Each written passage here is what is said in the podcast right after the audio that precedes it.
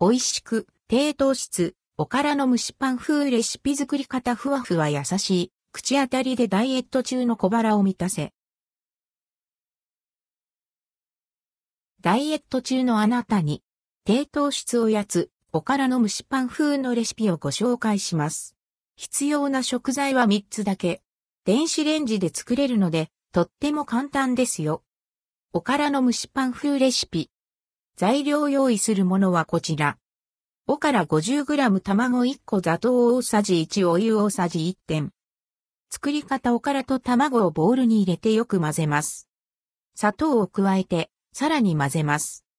お湯を加えて混ぜます。生地を耐熱皿に入れて、軽く平らにならし、500ワットの電子レンジで2から3分加熱します。粗熱が取れたらお皿に取り出して完成。おからの蒸しパン風味はかじるとふっくらとした空気を含んだ口当たり。